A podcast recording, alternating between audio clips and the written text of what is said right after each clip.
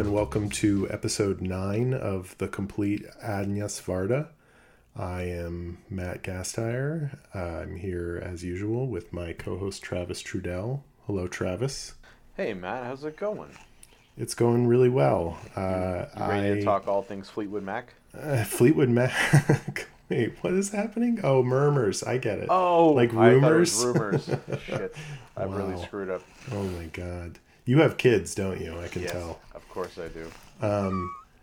So uh, this is Mur Murs. This is a uh, documentary that Varda made um, in 1980. Although I've seen it marked 81 in certain places. I don't know if it's 80 or 81. But anyway, um, it was paired with another of her films, which is the next uh, feature that we'll be discussing. Um, both in terms of like release and she really thought of it as kind of like a diptych.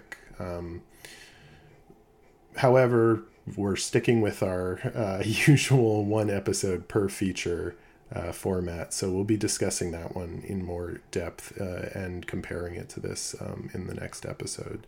Um, but for now, I want to focus on um, Mur Murs, which is uh, a documentary about uh, murals in my uh, hometown of Los Angeles, California.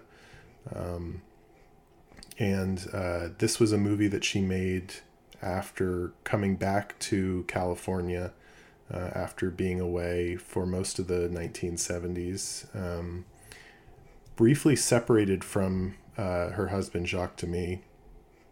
I kind of tried to do some digging on like what the deal was and um, you know where she was at at this point in her her uh, her personal life, but um, you know maybe she may talk about this in her book, uh, which has not been translated into English, um, or uh, in um, her Varda by Agnes uh, documentary, which I think neither one of us has seen. So we'll hold off on that. But I don't know if you uh, encountered any additional information about this. It seems like she came to Los Angeles to make another uh, shot, to take another shot at making a movie in Hollywood. Is yeah, that yeah. She had a. It was called the, the Naked Man. I think it was called. Um, she had come to Hollywood. Uh, she felt um, that her deal with Paramount was a or Columbia. I think it was Columbia with the last one. Uh, she was really upset by that, and she really liked um, kind of getting into the social, uh, political scene there, and so she went back and she was actually doing some reportage and gathering more information for things. And she came across a story about a man that wa left his house naked one day and was basically murdered by a police officer. Um, just the police officer and a naked man, and it turned into like you know, cop got off scot free, um, mental health issue stuff. The the woman that she was interviewing, um, you know, she got to become a form a really great relationship with her, and decided to make this the subject of an of another film. right? The woman was was the the guy's like significant yeah, other. Yeah, yeah, it was her. Yeah, it was it was uh, the same. Yeah, it was the partner of that uh, of the naked man, and and so you know things went on. She started writing a script, and as as we've discovered in all of Varda's career, uh, no one wants to make her movies, so she has to make her own. And so she didn't get funding for it, and so she decided to continue with her new passion, which was checking out all the uh, all the street art happening in Los Angeles at that time. Yeah, and um, she mentions some other additional uh, potential projects that she was hoping to get started in some of the interviews that I read um, from her around this time. She just had, you know, pretty much the same experience in in uh, Hollywood that she had in France in terms of just nobody really uh, wanting to close the deal with her on making a movie. They like to talk to her about it, but they didn't actually um, put up the money at the end of the day. Uh, and it's kind of funny, like hearing her talk about Hollywood because, um, you know, a lot of these uh, interviews uh, around this time, she really just talks a lot about Hollywood and the studio system. And then she also talks about how she doesn't really want to talk about it because she doesn't really like it and she's not interested in it. And uh, it's it it's a little a little like uh, you know the Lady Death protest too too much kind of situation. Like it seems like she's got this um, real uh, pull and fascination with uh, the Hollywood industry um, that she was never really able to um, come to terms with uh, intellectually. And I think, you know, she, uh, even though she kind of eventually uh, moved on in her filmmaking career, uh, I think this was definitely something that she really wanted to make happen just wasn't able to get it done. Yeah, I agree. I think she was fascinated with the whole idea and probably being in that environment and seeing all these other things happening. I think she talked about at the time she was uh, on her return trip, she was uh, hanging out a lot with Cassavetes and Chimino. Uh, Chimino? Cimino? Cimino? Cimino? Yeah, I say Cimino. Cimino? I, I don't know. Yeah, I, I don't, don't think if it was Italian, it would be Michael Cimino, but I don't. I think it's like Americanized. All right. So yeah, she was hanging out with them quite often, and so seeing how they were getting stuff made, and and you know her struggling as usual, just kind of solidified that idea of you know not getting the proper respect in Hollywood, not getting things done. So um, I think I think on our uh, was it our second series that was that stat that you threw out, Matt. Something like Elaine May was the only female director working in Hollywood at that time. Yeah, there were only I think 14 movies made by women between the the start of the code and uh, 1980 or 81. So it was not it wasn't going to be a easy uh, thing for her to accomplish anyway. But also like hearing the things that she was kind of interested in making, like it would not have gone well. Like I don't think a movie about like a mentally ill naked man that gets shot by the police is going to be burning up the charts in the late 70s, No. early 80s uh, Hollywood. No, I mean may, may, maybe in late '60, early '70s, but not not in the '80s. Yeah. We're just around the corner from everything's a blockbuster, so um, it becomes hard to make small films. Which uh, you know, I think she pointed out. I think one of her lines is something along. Uh, you know, every no matter what we do, everyone in Hollywood sees European directors as you know quaint little small filmmakers. No matter you know, no matter if it's Jean-Luc Godard or herself, or or Truffaut, no matter how big their movie is in France, it's still a, a, a cute Yeah. little European film. And so, because of that, you know, she had a hard time. I think she said something about a. um, uh, her husband, when they were making a model shop, said something like he had 80, 80 members of his crew, and he just left Yeah. them in the parking lot and took 15 with him to go make his movie, and they just uh, got paid to sit around playing cards in their trailers. That's what you do, right? On the set, you just play That's what I do. That's all. That's all I do. I play. I play hearts and uh, I read a lot. I don't watch these movies though. Not on the job. it's tacky. It's tacky. It's like wearing a your the T-shirt of your favorite band to a concert you're gonna go see. Yeah, I mean, uh, she mentions that uh, of of any of the new wave directors, only Malle was able to have any kind of a notable career in the U.S., um, which is, you know, I think not surprising when you look at the films that that Malle was making and and especially his versatility in terms of you know being able to kind of jump around from from genre to genre, which Varda could do for sure. But I think it it was always in it was always going to be a Varda movie, and I think Malle can Yeah. disappear a little bit more into the studio system effectively and still retain his essence. I agree. I think, uh, yeah, she's too brassy and out and forward to, uh, to you know, she would never get hired for a Marvel movie. No, well, I mean, I think her movies have a very specific, distinct personal point of view, and I think the one that we're going to No. talk about today definitely uh, has that in spades. Um, what did you think of of Mur Murs? Um, so I watched it twice. I I guess I would say I liked it, but it wasn't as, I guess, cohesive as I wanted it to be. Um, I like the subject matter and I like the setting and the area. The cinematography is fantastic. Um, some of the characters she digs up are like off the street are a treat.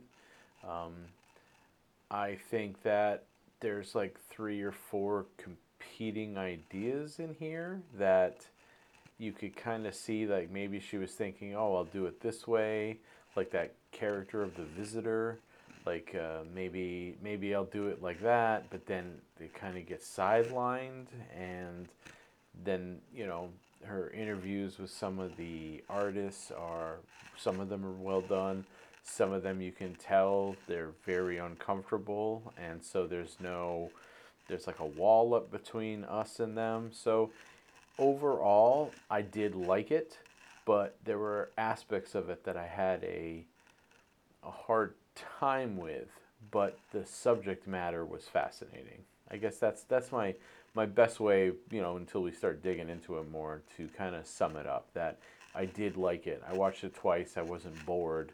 Um, I just felt that there were some aspects of it that didn't feel ironed out. Like she would then later clean up and move on. It feels like a transitional film. Like she was thinking about something else while doing this as a kind of a um, a new experiment or test for herself to try something, which is always great when a filmmaker is uh, is doing that. But there's something kind of just off for me about it. Interesting, you, Matt. What do you What do you think? Yeah, I love this movie. Um, it's uh, very um, it, it's very difficult for me to kind of judge it on a uh, objective level because it to to me it says so much about Los Angeles and the place that I'm from and the culture that is so often overlooked in the telling of the story of the city. Um, and I think more than any other film, it makes me feel like I'm at home. Um, You know, I think this is uh, certainly one of the best movies made about Los Angeles. Um, but I, you know, I, I think you're definitely right in the sense of there's a lot of ideas in here and they aren't necessarily all uh, doing the same thing. Um, you know, and I don't want to get get go back into the like messy on purpose uh, excuse, but LA is really messy. oh yeah, and no. um, and I, I think like you know there there's always the through line of her perspective here and i think the thing that that uh, strikes me as so kind of um, specific to varda um, you know she said she wanted to make uh, her first film essentially to like have the pictures move um, in her photography. And the combination of the murals and the way that she shoots people against the murals um, and the way that she sort of plays with moving the cam panning the camera tilting the camera across the murals um, feels so essential to her identity as a filmmaker that I yeah. think it, the movie works really well in her as well in her catalog as it does in the overall um, portrait of Los Angeles that's been shown on film. Yeah, no, and I I don't disagree with you at all on any of those points. I love I love seeing I think any like, you know, growing up on the East Coast, growing up in Maine, uh, Los Angeles is readily confused with only Beverly Hills and Hollywood. Yeah. There is no idea of Los Angeles except for this place that exists so you can get to those two things. And seeing the culture there, exploring the communities, um, I loved how game all the locals were for being on camera. Um, and I loved, like you said, the way that the the camera explores the murals, the way that she's incorporating humans into the murals. Um, you know, staging people that are wearing stripes next to people with stripes, or uh, posing someone. Um, I think a lot about when uh, uh, Kent Twitchell's uh, got the, the giant mural outside the unemployment office of the Hmm. uh, of the five people Yeah. and he, they're standing next to them, and then she has them walk forward and hit a mark that makes them fill their perspective perfectly, so they're covering their murals in their positions. All that stuff, like that was the the good the the stuff that I love the the moving murals, the ones that are in the back of the trucks, and she's parking in very ironic or or you know fun places, like that all stuff was was totally working for me. I think there was something weird about it was almost like she had some of the artists in their interviews write what they wanted to say, memorize it, and then give it back as they did these very I don't want to say uncomfortable, but they they felt so just stuffy kind of walking while trying to talk about what they want to talk about. Like I guess the the stuff with the artists are working or like or like immersed in their their their work. Yeah. That stuff felt more true to the artist spirit of the people who were making these giant murals and when it became kind of almost kind of like that stand-up news reporter walking into his frame to be able and delivering this human interest story kind of method. It was almost like a news method of starting some of these interviews. That was the parts that felt it felt kind of so contrived and forced that I was kind of like, I can't tell if these people are awkward or if the position she's having them do something that makes it awkward. Because a lot of times it's like that first shot getting to know them, and then Yeah. you hear them talking about their work, and you're like, okay, this is great. But that just that one section, and it almost felt like she was experimenting with this, you know, this method of oh, I'm gonna instead of just having people standing there next to their still murals, I'm gonna have them be more dynamic and move. Is this like the guy who like who's who's in the um like hanging in front of his his mural, the the one that's like the Father, the Son, the Holy Ghost painting? oh, like that's uh, that's uh, no. See, I didn't even mind that one because I just think that dude's weird. Like I mean, I he's was okay clearly with him. weird, yeah. because he's just weird. You know, talking about how the the son from my my Yeah. you know uh, my favorite son is a perfect res- representation of Jesus. I'm totally down with that guy. So LA. Like he, he's he is he's a perfect example. See, I like that. I think it was like it was like it was Willie uh, Willie Herrón. Uh, he was walking with his sunglasses and his skinny tie, and he had his black shirt on, Yeah. and he was walking like that whole interaction and the interaction of the woman baker as she walks out and gets midway and says something and then walks further down and then like it just like all of that felt so unnatural. And even the uh, even the shot which i just thought was absolutely hilarious. You couldn't put this shot in a comedy movie. I mean maybe wes anderson would have this in his movie but it's the shot of her the head baker with her two bakers to the left and right of her Yeah. walking down the la street together. And you can tell these two guys are completely like what the hell are we doing?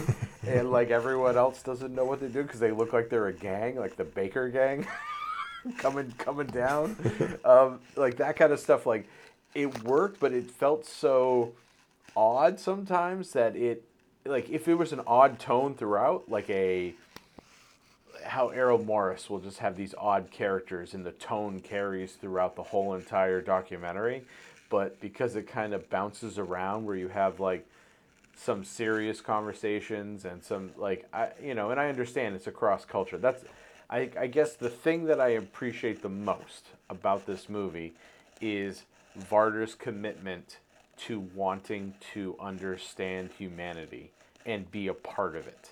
Like her her willingness to be like I'm here, I'm the foreigner, I'm in your community, and I want to know everything, and I want to meet everyone, and I want to fly off on this tangent and follow this guy around, and I want to uh, let the lady who I randomly asked a question about murals and she decides to sing me a song. Oh my god, dude, that is beautiful, unbelievable! And like, I did not expect that voice to come out of that lady.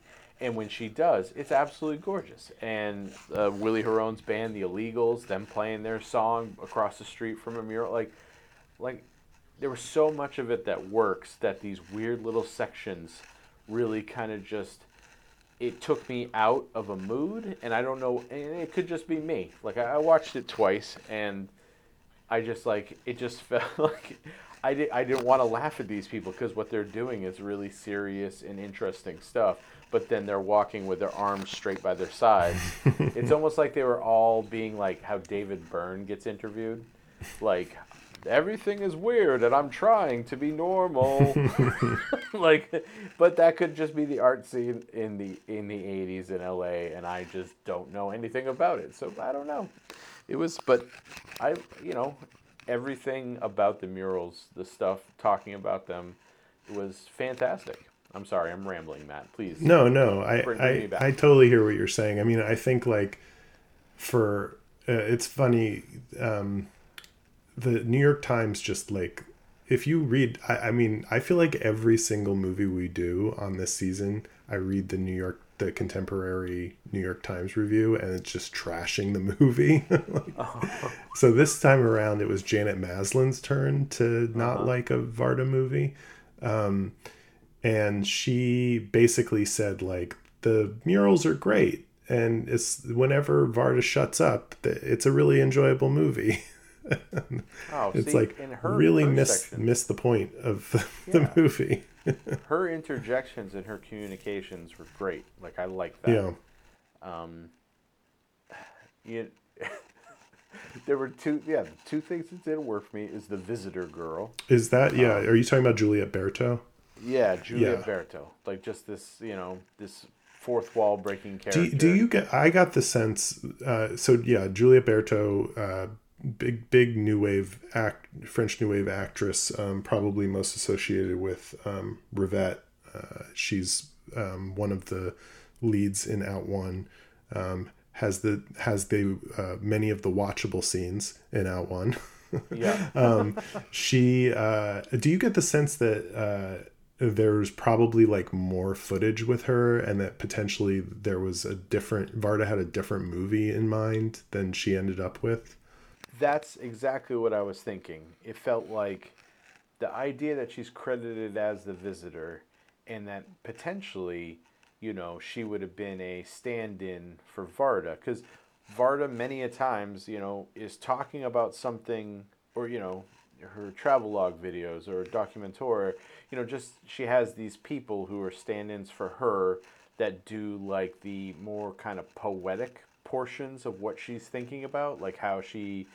ties uh, Icarus to uh, angels, and she has that Yeah. little rhyme she says, like that kind of stuff. She she's had in other documentaries, but it's usually just like a uh, an ambiguous voice that's that's different from hers, chiming in with these fun little things, and I think that it might have been the whole movie was going to be her walking. I I almost feel like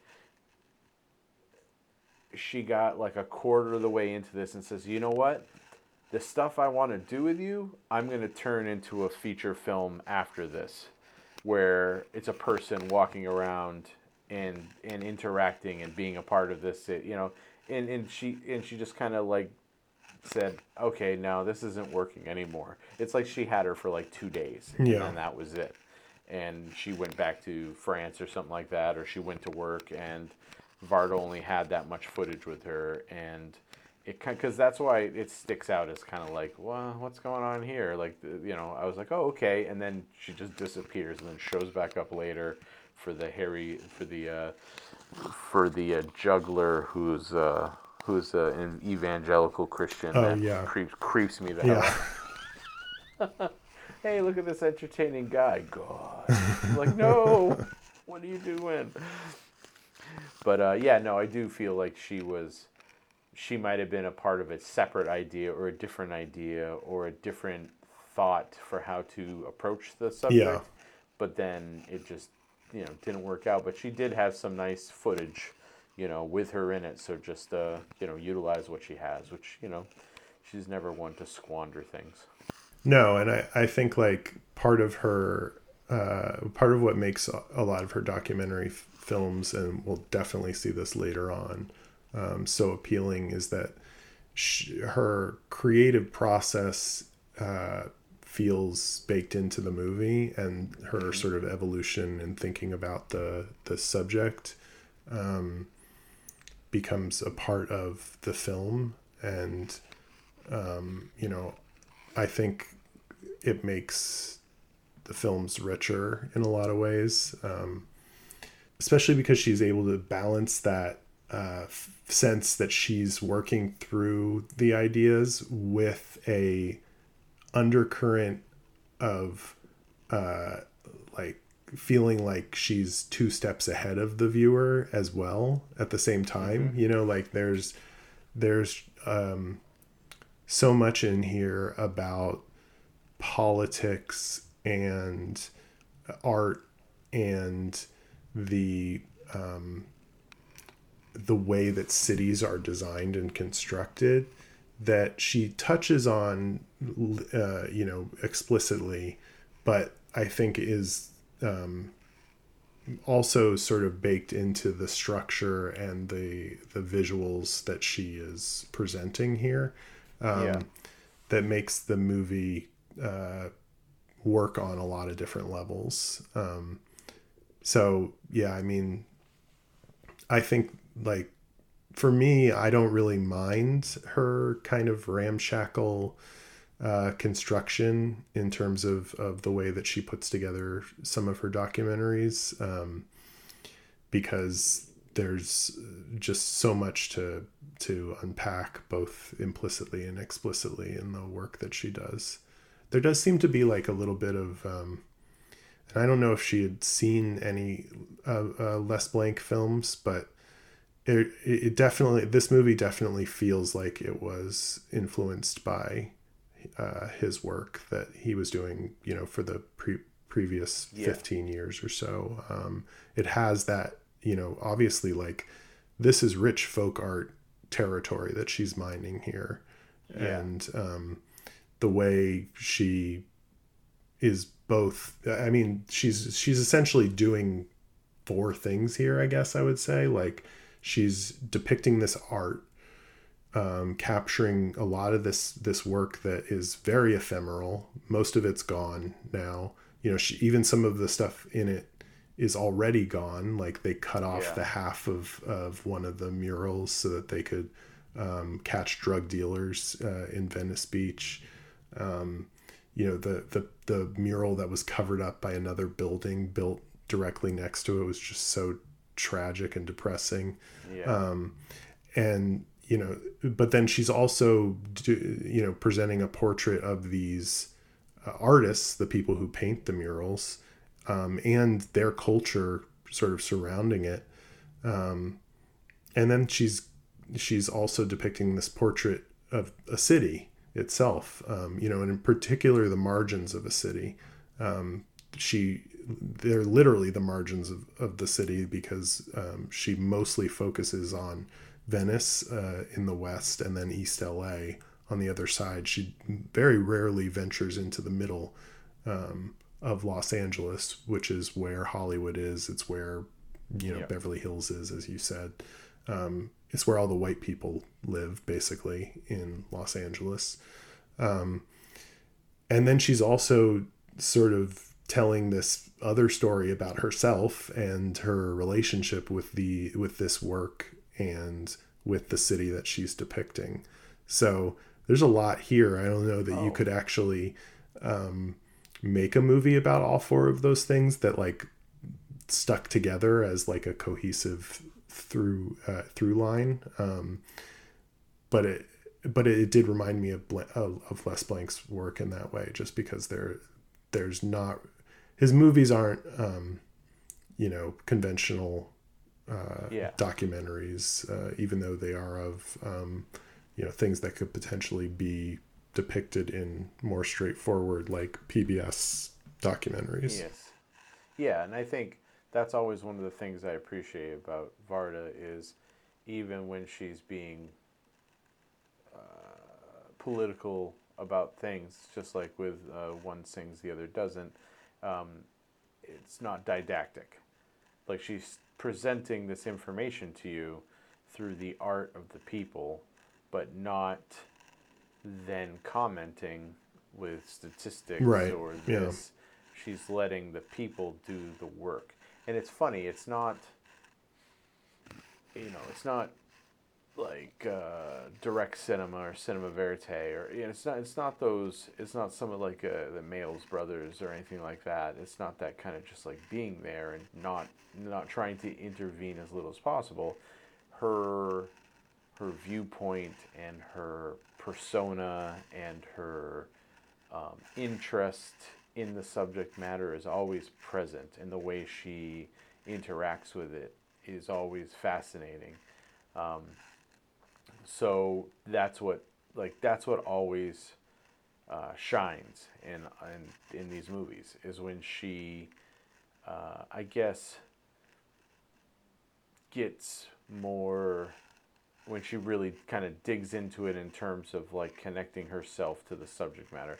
And i think she she you know i haven't i haven't seen everything coming up later on but she does uh, make herself a lot more um, interactive with the things she interacts with Yeah. uh, in her documentaries later and i think that that's where the bright moments are in that interaction in this movie is when she is, uh, you know, you can hear people asking her like, "Wait, what? Oh, that's a great point." Like I think there's the Hare Krishna says something like, "Oh, no, that's a great analysis," and then repeats back what what sounds like what Varda has asked in the form of a question back to us, the audience, something about uh, us being a part of something bigger, kind of thing, um, in the stars, which was a very which was a very cool little scene right before she then tries to sell everyone records um, which also makes me laugh. That's exactly that's that that's that you know the whole idea about religion. You know that just in in two sections we get everything you need to know about organized religion. Look at the pretty colors and the way that everything is flashy and juggling, and let me sell you on God. Meanwhile, the other one's like, oh, we're not like them. You know, I like to think of it as a spiritual thing, and we're all tied into the universe. And could you buy these records? They're cheaper than you'd get them anywhere else, and then it helps support us. It's like that. You know, it's the two sides of religion that always I have the hardest time with the uh, the bait and switch and the uh, and the uh, monetization of religion. That uh, and in those two shots, she does it perfectly. Um, I, see that's the thing about the movie that I liked is that the ideas in there, though they're not, I guess I was looking for a bit more cohesion in terms of a, like a, kind of like a thesis, but in the end, it really, it, it, is what it's about, which is about, it's about the murals, whether she goes off on little tangents and we get pieces of LA, pieces of uh, Venice and East LA, and the, the communities there and kind of like what's going on. Um, the story is about the murals and how this is a thing that has sprung up here. The culture is huge about it, and it is something that is is very fleeting. It's not going to last forever. It's not a permanent installation. It's not art that can be taken down and put like what they do with some Banksies now, where they cut the wall out and then sell it. You know, this idea of commercializing these arts. You know, I think one guy, I think the guy, uh, I'm gonna say Mortimer. Um, you know, he paid a hundred. He was paid hundred and sixty dollars to do that beautiful mural Yeah. outside the uh, boxers uh, uh, bar, and uh, you know the amount of work and time that went into something like that, where you're you got a trompe-l'oeil where you're kind of like going inside the painting inside and seeing him inside the painting painting the painting and then him holding the painting which then he drew a picture of himself holding the painting looking like just all of that work is like that's someone who loves making art and and loves that idea of being playful like that and at the same time it's about a a woman living in her memory of a husband that she no longer has. And kind of like that whole section is heartbreaking at the same time it's beautiful and fascinating which to pull that off to pull off that delicate balance of you know sympathy empathy and fascination and beauty all together in one in one little segment is absolutely stunning. Like that section is probably the like one of the highlights of the of the movie for me. Um, yeah i mean what you're talking about like the sympathy the empathy like there's you know we we talked about this on the the um uh the episode about uh black panthers just how difficult it is to make a film about a subject that you are not sort of intimately associated with that world you know that you are you're you're making uh, it's different than anything else. You know you can write about something um, you can paint something that uh, there's still certainly complications when it comes to the relationship between the artist and what's being depicted or, or the writer uh, journalist. Um, but when you are actually, you know, show, shooting film, reflecting reality to, to whatever degree, you know, we, we as the viewer are constantly aware of the difficulty um, with, uh, of removing yourself from that uh, experience and, and the fact that, that as a filmmaker, you're constantly making decisions about what to depict or not depict, both in terms of your framing. Uh, first, I mean, the first thing is just your subject selection, but then uh, your your framing, uh, your uh, choices uh, in in the editing room, um, whether you decide to include uh, certain shots or not certain shots.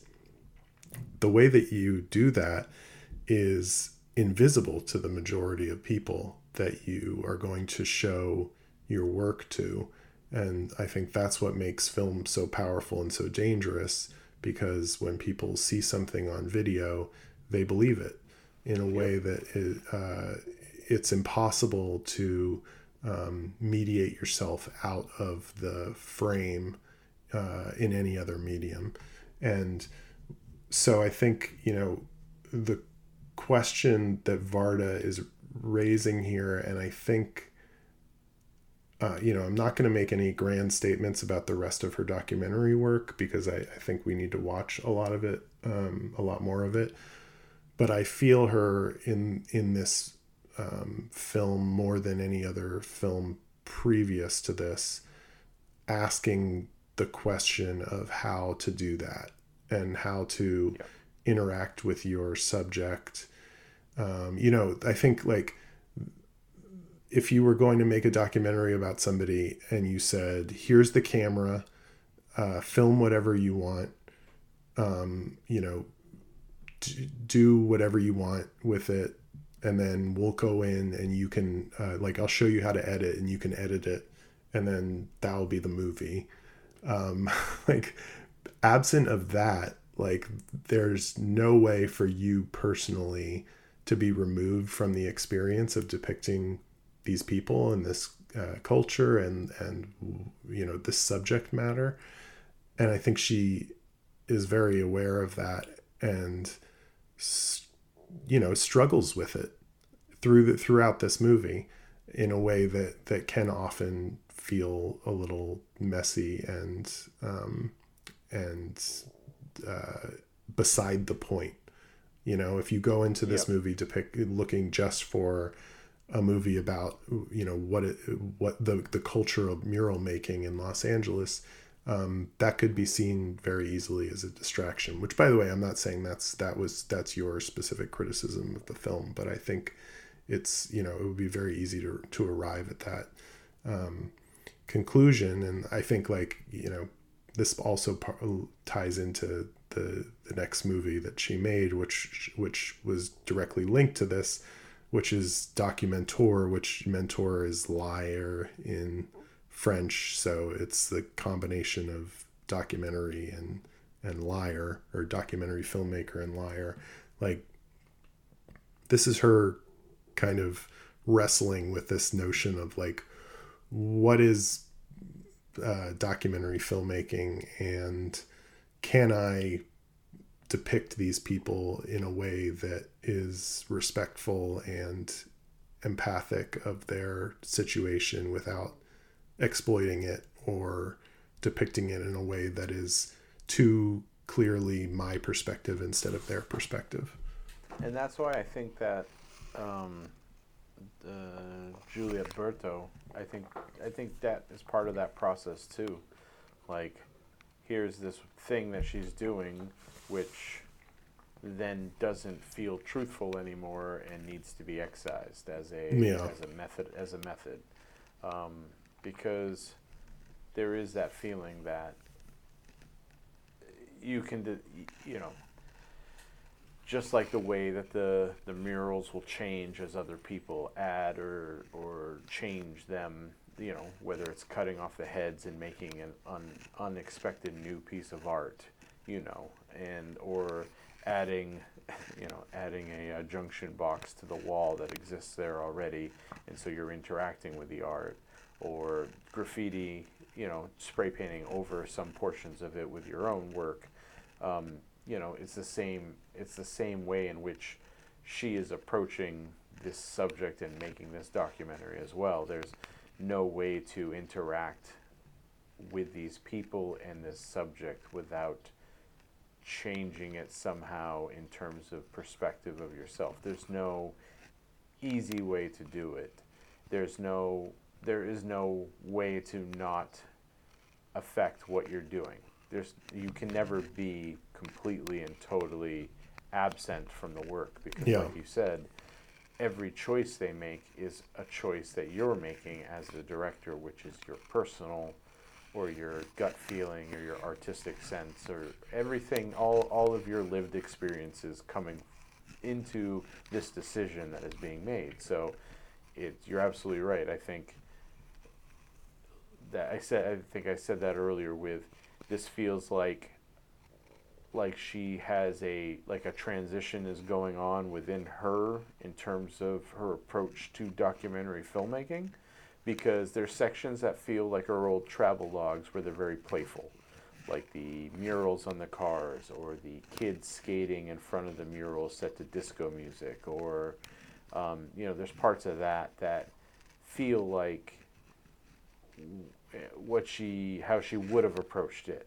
And then there's sections where you could tell that the subject matter really is a lot more delicate or serious than I think she maybe thought going into it and so as it changes she kind of changes what she's doing Hmm. and cause like I don't know if uh who's the I'm probably going to get the name wrong. There's the gentleman at the beginning and at the end who's interviewed. Um, is that Mortimer? Yes, with a very thin blonde mustache. Is the- guy that paints the um the wedding uh portrait on the wall? Is that No, no, that's Twitchell. Twitchell has the really giant human. Okay. Yeah, yeah, yeah. Um, the gentleman who uh, the, the the the document the the piece starts with this guy. He's in his house and he's talking, and then at the end he's at his house talking about how he's the one who. I, I tried looking up his name. I should have gone back and put the movie in to find his name, um, and now I've completely lost my point. But he said he like the way that he had. It's almost like she starts with these interviews in this very kind of formalistic, kind of like fun, interactive way. Is and it the guy who paints uh, or who has the um the the blankets, the throws? No, no, that's Twitchell too. Twitchell's That's like Twitchell? got- he's got like six. He's got like six. Uh, He's all over. yes, he has his blanket series. He has his giant people series. He has that bride series. But no, there's. I want to say it might be Mortimer. He does like these really realistic. He did the face of the lady, um, the singer. Um, Oh, okay. His did the, wife. uh, His wife. yeah, his wife. Yeah. and then he did he did a couple others and i think he's interviewed separately at the beginning at the end but it's such a different style of interview than all the other ones because it's in a space and his sunglasses are off and he's communicating about almost like what his feelings about it becomes a more kind of like honest interview about what his thoughts about painting and mural making is.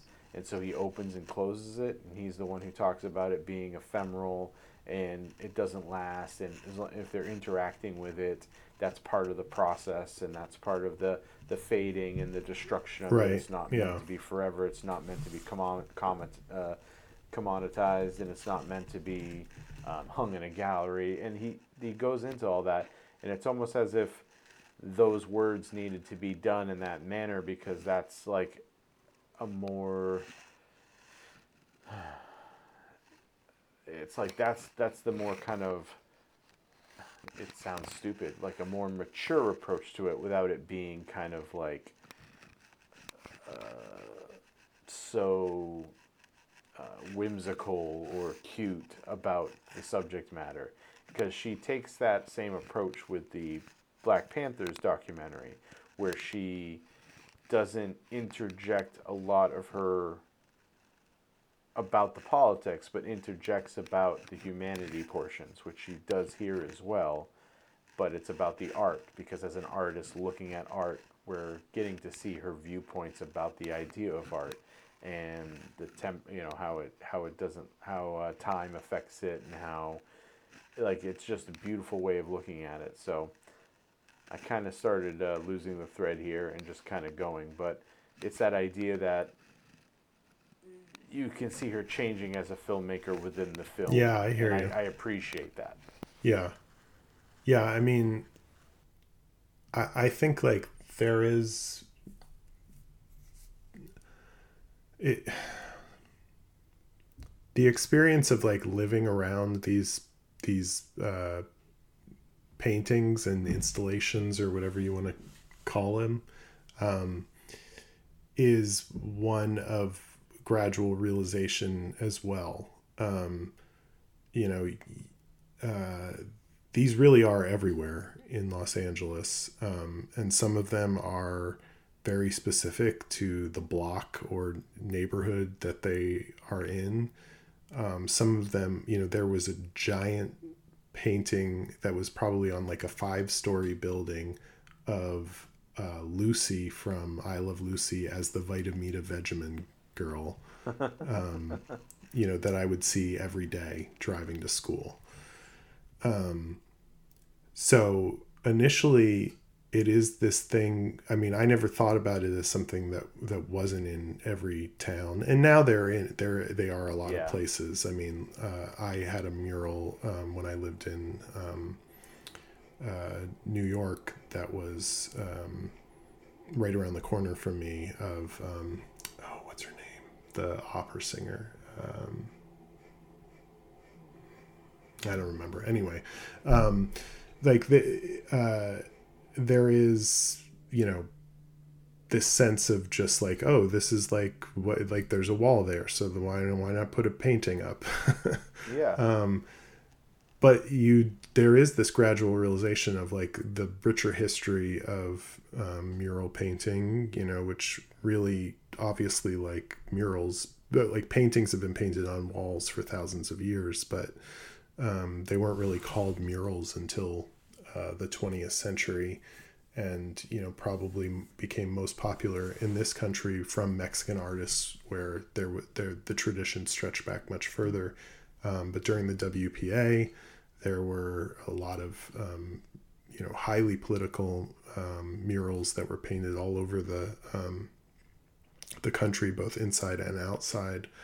Um, and there is you know a very political uh, history to mural painting um, and in particular in los angeles it's associated with the um, chicano culture that uh, varda depicts here for for a large portion of the of the movie and, and for me is the most interesting p- portion of the film. Um, and uh, I think there there is a little bit of that uh, sort of evolution of thinking or awakening of like what the, this mural process is in a, in probably the most linear fashion in the film in comparison to anything else in in the movie um, because she kind of starts out in her narration a little bit more playful than she ends it. Um, and uh, it there does seem to be this grad, gradual realization you know she's sort of like mildly amused by these murals when she first uh, arrives in the city um, you know and she's making jokes about los angeles east to los angeles west uh, you know in french um, Yeah. but um, eventually she you know as she's seeing these people visiting these neighborhoods talking to these um, artists it does seem like there is a more um, you know it, it, you're kind of uh, acclimated to the political culture of the uh, of the subject matter gradually within the movie um, to the point where you get to the woman who uh, you know organized this huge uh, mural um, along the the basin of the river um, em- employing only uh, kids who had been to, to jail.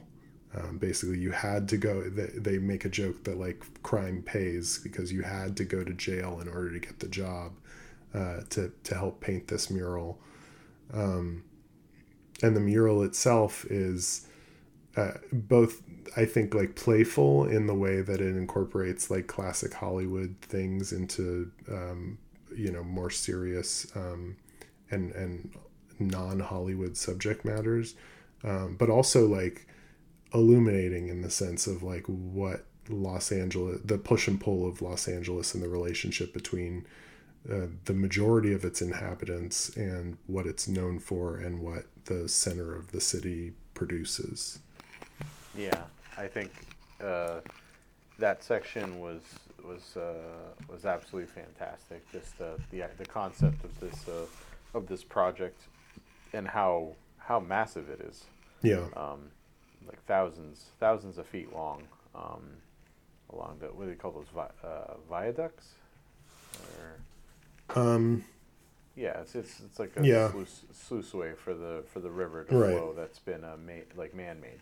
Um, it yeah, that's absolutely fantastic, and I think going off what you're saying about like her, it is that idea, right? Like oh look at these look at these fun things. Like a pa- normal passerby or a tourist might be oh that's cool and take a picture and just kind of move on, and as she is getting to know more and more people and more and more about the stories and more and more about the history within the within the murals um, you can see that her relationship to them changed and i think that's absolutely because that's that's the same journey we're on too right? Like as an audience member this here's a new subject. Oh that's cool. And oh well you know see this is why they're different. They're different from advertisements uh, they're different from billboards. Um, but they have famous, you know, they some have famous people on it, some have people that aren't so famous, uh, or their stories, or you know, that she mentions at some point Diego Rivera and like uh, his the tradition of uh, of mural painting in uh, Latin American communities, and and it's absolutely fascinating watching her go through the same kind of process journey that we, the viewers, uh, or people that aren't familiar as viewers with that whole tradition and region and area and methodology of making murals, how that is all so uh, different. And there's like mixed within it, like which is another layer of, of the of the piece is um, there's still like a a small bit of uh, you know classism going on as well, because you've got kind of the uh, Chicano uh, street artists who are doing these small murals on the sides of buildings. Then you've got these white uh, artists who are getting much larger grants to do these massive five-story building, you know, uh, uh, paintings that you know or dwarf almost anything else in the area, most likely Yeah. and uh, so that becomes something interesting too.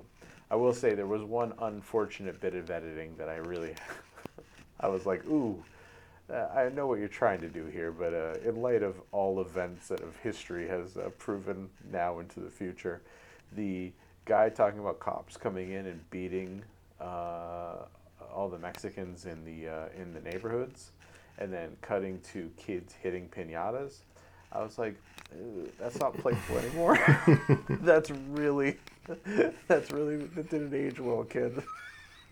but otherwise than that, um, just listening to those stories, like I, I like that portion of it where the two of them were sitting and talking about kind of like their communities and uh, how the political messages behind their the, the paintings and you know we go from stuff like this is one depicting gang violence which you know as a person growing up in Maine in the East Coast, that's basically all we ever hear about Yeah.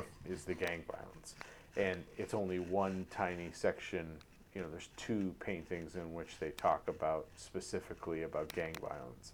Um, it's the one in that community that I think the uh, the blues singer is talking about this uh, the guy playing guitar, and then Yeah. later on, uh, it's Willie Herrón talking about uh, when he found his brother in an alleyway, and he's how that moment kind of changed him and uh, made him the artist he, that he became. Um, so, hearing those stories really help. mm, You know, it's hard to go back to being playful when you're when you're when you're getting these really kind of like Yeah. uh, serious notes in, uh, within the piece. So I think I think that helps with like some of the tonal shifts that I kind of had a problem with, but it you know it talking about it more you see the through line more as we as we kind of go through the different layers of the film so it's easier to kind of in retrospect go okay no i see this i see that. Um, maybe i was just surface leveling a little too much stuff when i uh, had my initial reaction. Um, no, I mean, I think if you go into a Varda movie because you um, really are interested in the subject matter and you aren't going in to watch a Varda movie, uh, it can be a frustrating experience. I think that that also goes with going off of liking her last movie going into her next movie because she's she is never it's not Hitchcock she's not perfecting Right. one thing Yeah, if you So like, right. yeah, if you like one Hitchcock, you'll like them all. Yeah. yeah Yeah, no, I hear I I I agree with that too. Yeah. There is a certain level of like you can you kind of can't have a lot of expectations in terms of what you traditionally would have expectations about. Like if you liked a movie because of its genre or focus, um that's probably going to be a problem for you. If you if you want to watch a documentary to like learn about murals, I mean, I think you learn quite Yeah, a bit here, but it's not really like again, it's not like a an, an a, you know an hour long PBS documentary about murals in Los Angeles. Like this is very much Varda like you know um the way that she incorporates people in front of the murals uh both like walking naturally that are probably just people that were walking by and then very stylized you know like the i think she has um her son walk by uh holding a gun holding a gun yeah with the Yeah. with the kid w- with at the beginning too? The very first shot, walking and leaning against the wall. I think it is. Yeah, Okay, yeah, I think yeah. so. Um, Yeah, at farm at the farmer's place, Farmer Dan's. No, what's it called? John Farmers.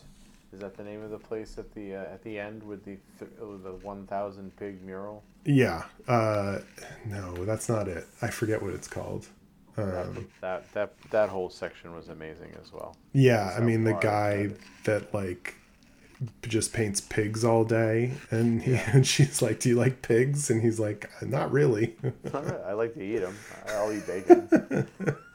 Which is funny because you would think that like you know, and and she touches on like it's it's fantastic because she touches on like a section of like someone could watch that and be like I'm never gonna eat like pork again. Like Yeah. the whole idea of like putting up this giant happy Disneyland view of what farming and pigs are right, at a slaughterhouse. to cover the to the, all these guys sharpening their knives, happily ready to go to work and Yeah. kill as many pigs as they can. And then you find that number. Oh yeah, we get about five thousand pigs a day. Like, oh my god, that is ridiculous. That is a lot of dead animals that are going on in there Yeah. behind a wall of like playful pigs. Uh, so, I that that whole thing is both like that was also another like I have the I have I have like I wrote down like the highlights and some of the lows, and so and that was always that's one of the highlights. Like that's Yeah. fascinating. And there's Yeah. no yeah, and there's no um, signatures on the mural. No That- credit to yeah. the, what the guy who died working on the scaffolding to paint, and the guy who's been doing it for 30 years. I think he said, which is ins- like that's just a that's a absolutely that's dedication. He's just going back Yeah. and touching up stuff as he like he's just walking around the building, retouching up stuff as they go, so it never fades, it never gets old, which is uh, which is uh, incomplete. Then we segue into that, you know, how those those types of uh, murals are being like covered up or being destroyed or fading, Yeah. which is uh, which is a nice like little like transition into that idea.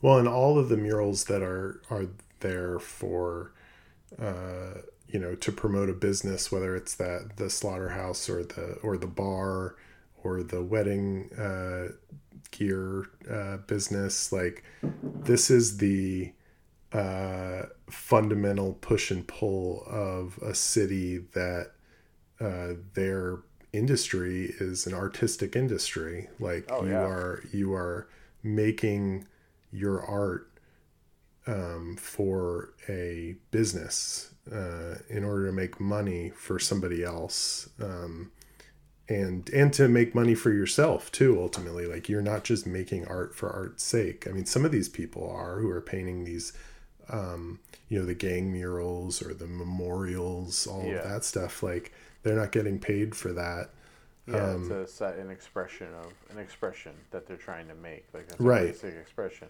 Well, I mean, come on, man, it's, it worked for Christianity. You pay people to do these giant murals to sell Christianity over and over again. It's the same. Like, know, well the and and the murals on the on the unemployment bureau like those are he he, he got paid to do that um, by the government in order to you know i mean i guess i don't know like promote the unemployment office. Like it's a Yeah. funny thing to be like oh let's have a have somebody paint something on the side of this wall. Yeah, and it's like, you know, he goes, and you could tell he's, he kind of said like he pitched it as I'm going to paint some unemployed people, and then Yeah. you know he goes through the a breakdown of intent of you know I wanted the women on the outside because they're always on the outside protecting, and then these men I wanted to be super masculine, and uh, but I ended up just painting my artist friends because uh, they're all unemployed too, and, and that was just great. And uh, I actually, you know, and that's one of those things where you start, you know, as a person who watches tons of films, you kind of, I think that's where my brain betrays me sometimes, is because I think this is going to be the natural pivot point for Varda, because this sets up early in the in the documentary. Here are these five artists. We're going to go explore each one's artwork, but we don't. Yeah. Like we, these are just five artists, and we get introduced to them. And I think we see one other person's work.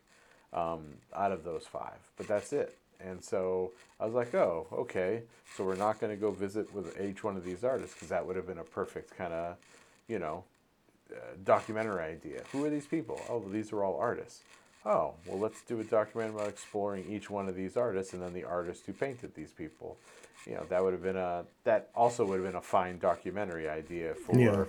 what it's about. But uh, it's just another quick like little piece, and um, you know, constantly moving and, and evolving and changing and figuring out other sections and exploring and uh, like you said earlier the uh, involvement of the community in the pictures you know the idea of like hey roller skate by and when you get to that guy who's walking on the mural stop and pose like that Yeah. guy and the, you know you can see the guy kind of like misses the mark a bit and turns around and puts his hands up like was that good Yeah, he's like kind of shrugging. Yeah. and so and that's a choice that she made to leave that in Right. you know Yeah. not try to make it perfect and leaving that human that messy humanity in which makes it endearing i think which which works so well those are the sections that like i was like yeah that's cool um, yeah it's a it is you're right it's a it i can see very easily how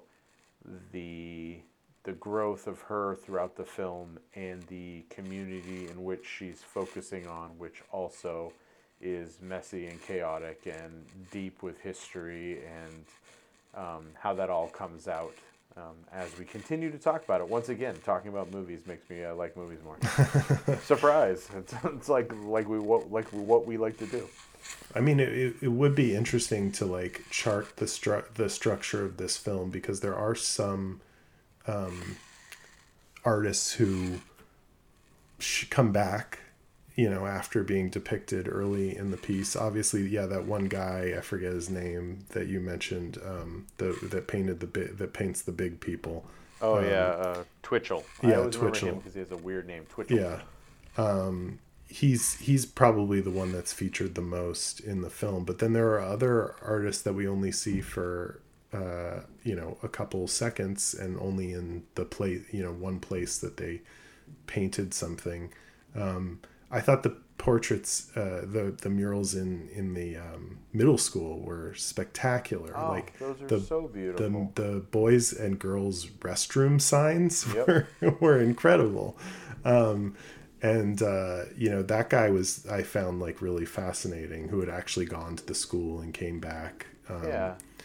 And, the, prin- the principal wanting to hire someone to Yeah. do those murals to beautify the school a bit. I love his statistics at the beginning. Yeah, we've got about 800 students, three, uh, one Caucasian, one white yeah four Samoans, and everyone else is black. yeah and they and Varda gets a picture of the one Caucasian kid who just kind of looks and smiles, and that's it. It was I thought that was so that was awesome. That was such a good. Uh, did, did you see the the poster in the one of the hallways that was like a kid that was like crying and it says like teacher don't give up on me Yes. So Don't give up on me. Yeah, maybe don't put that in the school where the kids can see it. I don't know. Um, yeah, That's, but uh, another example is like the incredible um, forest on the side of this giant wall in the middle of like a concrete jungle was just like so amazing. Um, so like yeah, there's these like individual moments, and there is like I said, like there does seem to be this through line of like a gradual awakening of like the power of these things but from from a purely like structural perspective there's it it does feel like it's going where Varda wants to go in that like what feels right it almost feels like you know a poem uh, a little bit more than than a, an essay Yeah. um, and you know i can definitely appreciate that but i think it is it can be uh, frustrating viewing for people who are not going in to see a movie i guess i should say Yeah. like if you're not if you're not going to watch this as a movie and you want to watch it as a uh, a- as as a, a lesson in mural painting in los angeles it could end up being less appealing. Yeah, it's a, it's very fitting that one of the final sections of the movie, like speaking of this movie being like multiple things, but also a reflection of Varda's growth as a filmmaker within in relationship to the subject within the film, is you have that reflection of the it's a giant mural of the city street empty of that neighborhood that is a reflection of what's like like opposite it. So like you have that uh it's like a it's a giant mural of like the streets but empty. And i think the i think one of the passerbys says i never really noticed that there was no one on the streets in that. And you know he goes it's just it's just a picture of what's over there and the camera pans over and it is it's that same street corner um, that you know so it's it, it's not like it's showing it's showing basically that world but without anyone in it which is a which is a very interesting you know piece. And then having it be a reflection of that city and of that time and of that space and this being a reflection of Varda in that time and that space is uh, has a nice uh, poetic uh, ring to it as well. Um, yeah, I think uh, the other aspect of it that kind of symbolizes kind of our, our uh, like what she's trying to get at and not be a normal documentary is the fact that she doesn't ask people about what they think about the murals until almost the end of the documentary. I think the first person we get that she asks about the murals is the lady who sings. Then we get a uh, a young woman, a young mother, talking about you know the pain and the people that are uh, you know wanting to express their history, and then we get those guys talking about never really seeing that no one is in that streets and it's probably the apocalypse. It's what what happens when everyone's gone. Uh, that's it. Like those are the only people that, and then the uh, you know the two religious people. Those kind of are less commenting on art and more commenting on religion. But yeah, they don't. She doesn't do the man on the streets asking what you think of the art. I mean, I think like most people would probably say like, "Oh yeah, you know, I've I've noticed that there." I Oh, mean, yeah. that's the thing. Yeah. Like, if something's not in a museum, people usually don't pay much attention to it. You know? Yeah, there's there's no gate. Yeah, there's no gatekeeper saying this is important. Yeah. So it's not as as important. And if you're like growing up with it, you also don't recognize it anymore as something special because, like you said, you just thought this was what everyone had Yeah. is giant paintings on their wall uh, uh, of their buildings. So to ask people that is to be like, oh, oh, I don't know. Yeah, it's fine. Yeah. I, I, buy my newspaper here. That's all I know. That's I've Yeah. been doing that for for 25 years. and and that that is the value of of the outside eye like to be able to come in and say like no this is actually really unique i mean that's the thing mostly like about you know regional culture um in general and and and specifically in this country like there are you know we we both live in the boston area there are there's uh, you know countless things that you could write books and make documentaries about and that are very specific to this area to New England to the the East Coast like there's a lot you know I mean you're from Maine like Maine has uh, specific regional cuisine with to within like a five mile radius of each part of Maine. Um, so like you know when you are growing up somewhere you just kind of assume like oh that that's how everybody makes their subs right like, yeah, well, the fact that the first time my mom came here and we went to a sub shop, she ordered an Italian, a ham right. Italian. In Maine, if you order an Italian, an Italian's a sub. An Italian comes with these standard things, Right. and then you say whatever meat you want in it, and it's that it's that idea. Like she never got a sub outside of Maine, so it's like, oh, why has this got all this other stuff on it? Well, you ordered an Italian, mom. Well, I said a ham Italian. I didn't ask for salami. I didn't say salami Italian. Uh, and it's that. It's that exact same thing. And having that regional. but but until somebody until you go somewhere else or somebody goes to to you you don't know that that is something that's specific to your area. You think that's just like the way everybody does it, you know? I have such a funny thing that's so inappropriate to talk about on our podcast that I'll talk to you about afterwards about that very same thought. Um, so, um, no, that'll I be on the Patreon it, that we don't there have. There you go. Travis's really inappropriate thing to talk about. Um, it's that it's that idea of of uh, the outsider, right? And that that's what makes that's what makes my interactions with films some of my favorite is learning yeah. is is doing that is learning new cultures exploring going places like i remember when the first time i went to bogota colombia uh, with my wife i was fascinated in taking so much picture of uh, stencil graffiti mm. um, they had a very there was a big like you know uh, street art movement at that time of like stencil graffiti. So people making these stencils of very like there's this one that was like in three different places, and it was just uh, it was two like pink geese, and their their heads touched to make a heart. But they also, it was also kind of, and then there was an arrow going through it, kind of like the typical mom tattoo with an arrow going through. But it was two pink geese doing that and mm. the name of the art, and it was always says was Ganzas Roses, which is like pink geese, but it's Guns and Roses, mm. and so it had like two pistolas going through it as well sometimes, and it was just these pink geese, and so it's like I was just laughing. I thought that was like, it was just, it was everywhere.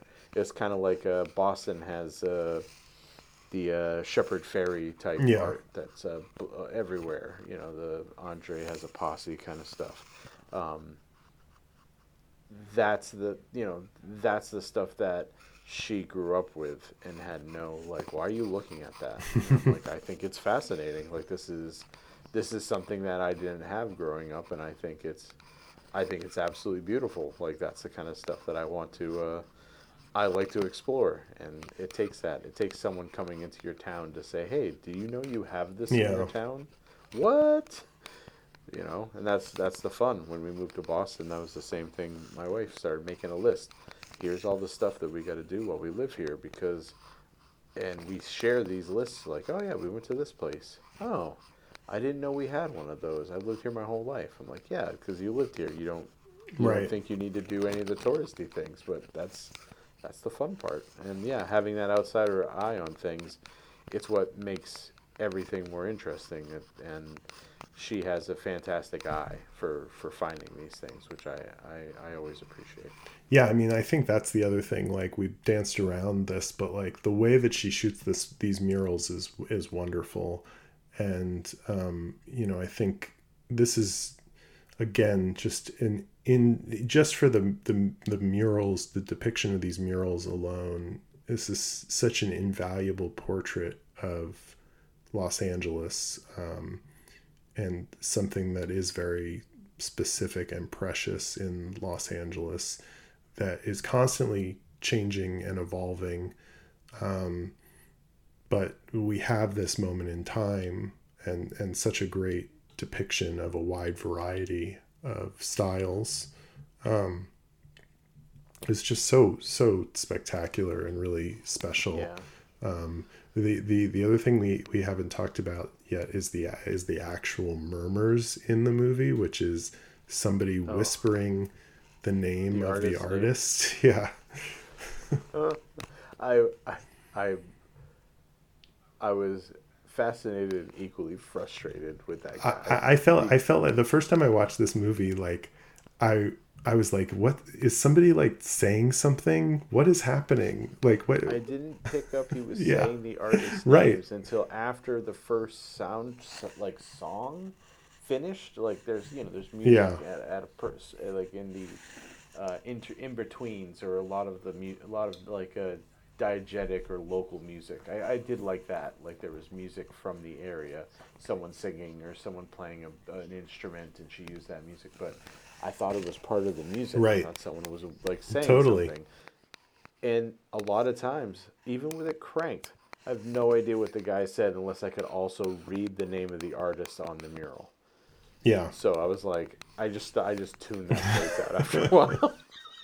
like just the that person murmuring the artist's voices was both like, oh, what a great way of doing this, but also what an insulting way of doing this that you can't understand the name of the artist. and it was also interesting on the Criterion disc because once I started realizing they were doing that, I wanted to throw the subtitles on so I could actually get the names. And there is no Yeah. subtitles for the hard of hearing on that one. It's just you can either have Varda's subtitles on or not. Yeah. Yeah, I think uh, um, you know what I mean other than like the the murmurs pun uh of Yeah. it it also like struck me just like how huge these murals are and how small they're they're they've been signed in most instances and how anonymous they are for people like it's so I mean, what are the chances that anybody is going to see a mural walking down the street and think like, "Oh, who painted that?" Like, I can't, you know, I need to find that out.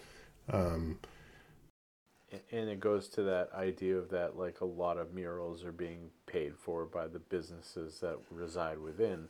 So even if you see it, you're just going advertisement. right. We have a we have a local cinema that has the same thing on the back and on the side. There's like you know paintings about the movies, and so you automatically just go, "Oh, that's cool. It's about the movie theater," and you're not looking to see who made it or the the new one, the beautification of uh, of electrical boxes in town.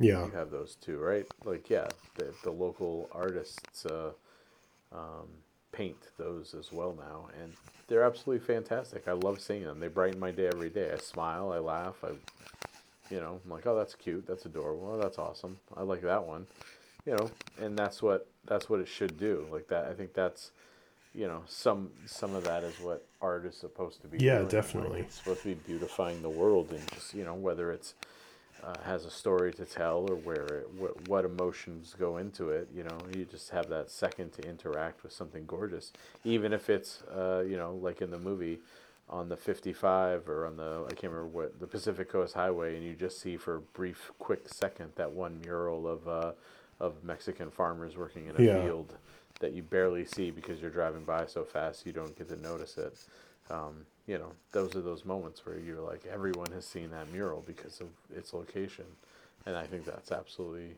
that's absolutely fantastic. Yeah, and and you know, obviously, like I think, um, you know, artists should get credit for their work, and uh, it's important to recognize great art. Um, but at the same time, like that's not really the point of art. Um, and and I think art in, of of this nature in particular, you know, like m- most people uh, who get value out of these murals to have no idea who who painted them or even why they painted them in a lot of cases um, and you know i mean like what's the most uh, well-known piece of folk art in boston uh, it's probably the Citgo sign It, you're absolutely right. you know We we we filmed in the worst part of town the other day. Like it was the most inconvenient for everything we were doing.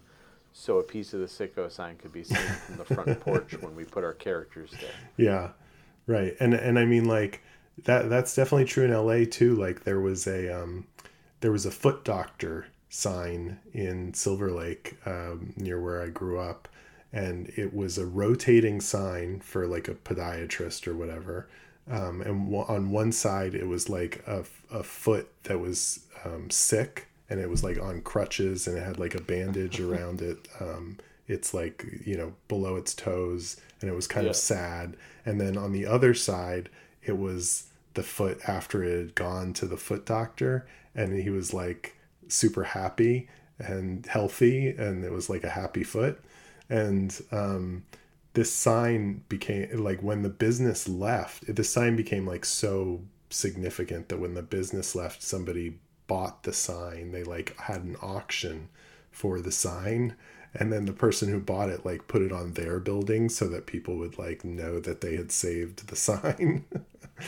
Um, so it's like you know i mean like there's uh there's a, there's a huge amount of cultural value in your surroundings. And especially in Los Angeles like where you are driving everywhere or you know on a bus for for a lot of people who don't have cars like there is um, a a certain way that you interact with your you know this this concrete sprawl that has spread out over um, miles and miles uh, of the desert. And that becomes your you know canvas on which you can kind of express yourself or you can interact with the expression of other people. And it becomes extremely nostalgic and emotional for people the relationship um, to that work. Um, and i think that's what makes this such a powerful film for me because you you see the the people behind this work that is so important to the fabric of Los Angeles. And most of them are people that are not um, often seen in depictions of Los Angeles and even in the day to day lives of most people who live in the middle of Los Angeles. So, you know, to, to see this kind of seldom traveled portion of a of you know probably the most filmed city in the world um, is uh, really important. Um, you know, I can kind of count on my two hands the number of movies that I really feel like capture Los Angeles um, as I experienced it growing up, and I think as a lot of people who live in Los Angeles experience it. Um, and this is one of them. And so that, I mean, that, that's why this movie is so important to me personally. Um, but I, but I also think it's, you know, got a lot of value for people who have never been to Los Angeles, um, just because of, of the way that Varda constructed her, her, um, experience making the movie and, and put that into the fabric of the film. I, I I agree with you 100%. I think I think it's about Varda's relationship and the cultural significance of the document that she has made of capturing that time and that place and those pieces of art. Um, it's it's truly remarkable that um, no one had focused on it. It takes someone coming from out of town to see the value of something as beautiful as that. Um, and I, yeah, that's that's what's that's what's fantastic about the the whole film. That like at the end of the day, even if like you know what I said earlier, where I had like problems interacting, most of the things I had problems interacting with are filming technical uh, choice things that have nothing to do with the process of what the movie is yeah. and what it's about and, and like the, you know when i say those things it's quibbles about you know just technique which has nothing to do with uh, the overall impact of what the film is and what the film does and uh, it is pretty it is pretty impressive um, it's almost kind of like uh, in Lions, Love and Lies when she's just doing those car rides through the city. Yes. And you're seeing all that all that stuff that's no longer there, all that stuff that's gone, the information and the people and the the signage and the buildings and that stuff is absolutely beautiful because it captures that place in time that um, you know when Hollywood makes movies that take place in Hollywood, they rarely capture that kind yeah. of information, right? Because they're you know making already making a fictitious, uh, better version of their area than what it is. Um, you know, even movies like like La La Land does that. You know, everyone focuses on the the, the hallmark places that um, everyone knows, or this just uh, the stuff that only an outsider kind of like goes picks up and is amazed by. It's like when tourists go to New York City and just drop their jaw and always are rubbernecking up at the size of the buildings. It's things that New Yorkers take for granted, but it takes someone from the outside to notice yeah. how absolutely fascinating it is. Totally.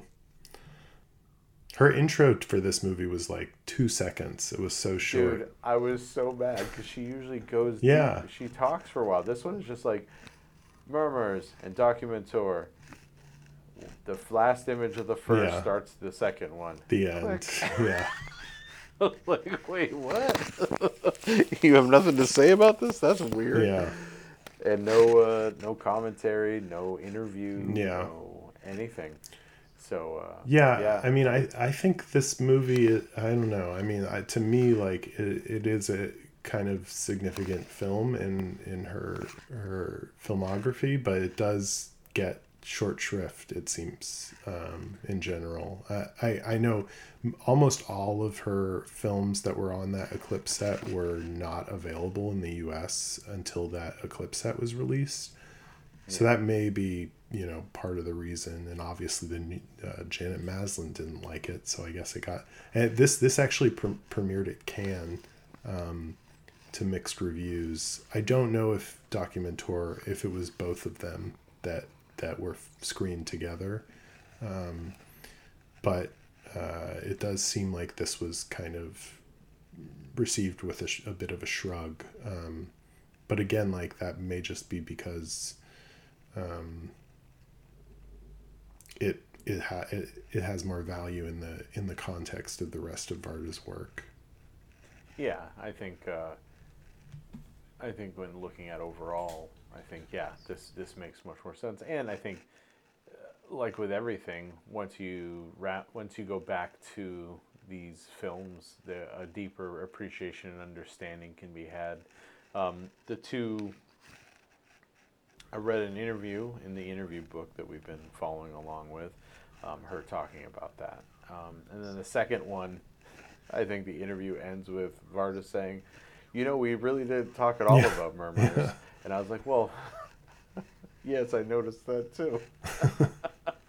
These two interviews say very little about what's going on here. Yeah, Um, and then I read in one book a, uh, a critique, not a critique, but kind of like uh um, it was trying to explain how Varda's film, The Mur Murs, uh, puts her in a certain style of filmmaker just for this movie, uh, like Cinema Pasteurs, it's called, um, in which it's kind of like identifying it's what we've talked about today. It's her identifying as a person the subject and being a part of it.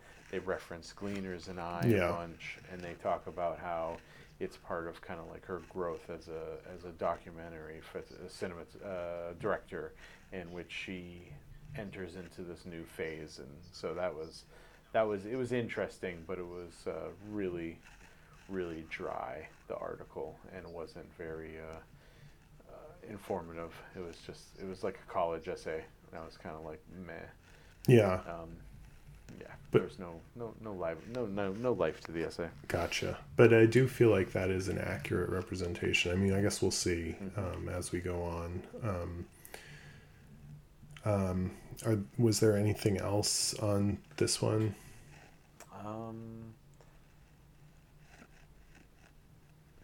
I don't think so. I think we, uh, I mean, without going through every single mural and kind of talking about it, I think we, I think we, you know, we hit we hit the the big points, and uh, you know, once again, talking about the film helped me kind of digest and really uh, view it in a different light. You know, just the the concepts we talked about and the way that uh, my opinion of the film changed and grew, uh, just like Varda's own opinion of her subject matter changed and grew throughout the course.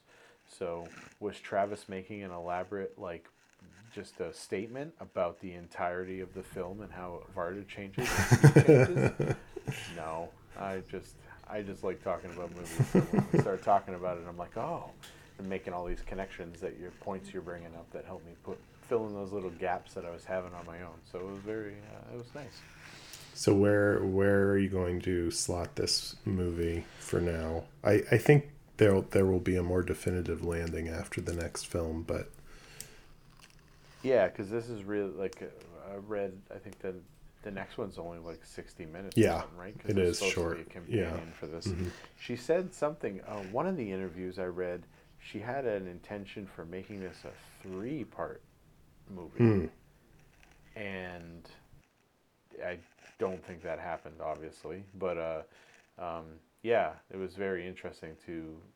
I can't remember the exact details, but it was something like you know these two parts that she made, and then the third part was supposed to be fully fictitious, like with no reference to the others, so it kind of removed like three times removed from the original kind of source stuff, but obviously um, okay, so where I slot this.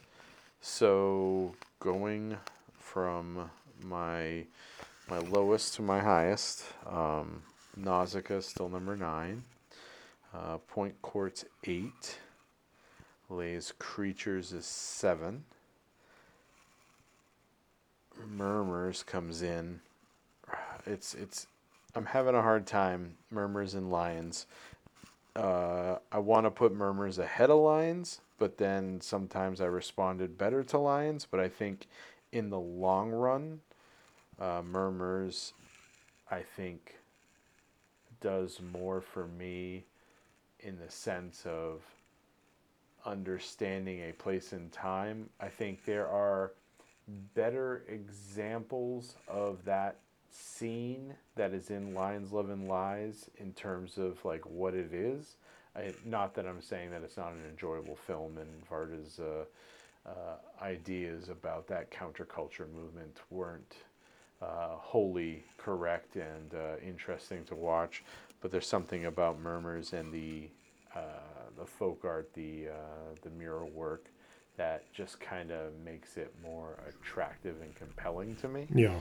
Um, so I'm gonna go Les Créatures, then lions, then Mur Murs, and then daguerreotypes. There's something about daguerreotypes. I could just live in that movie forever and ever.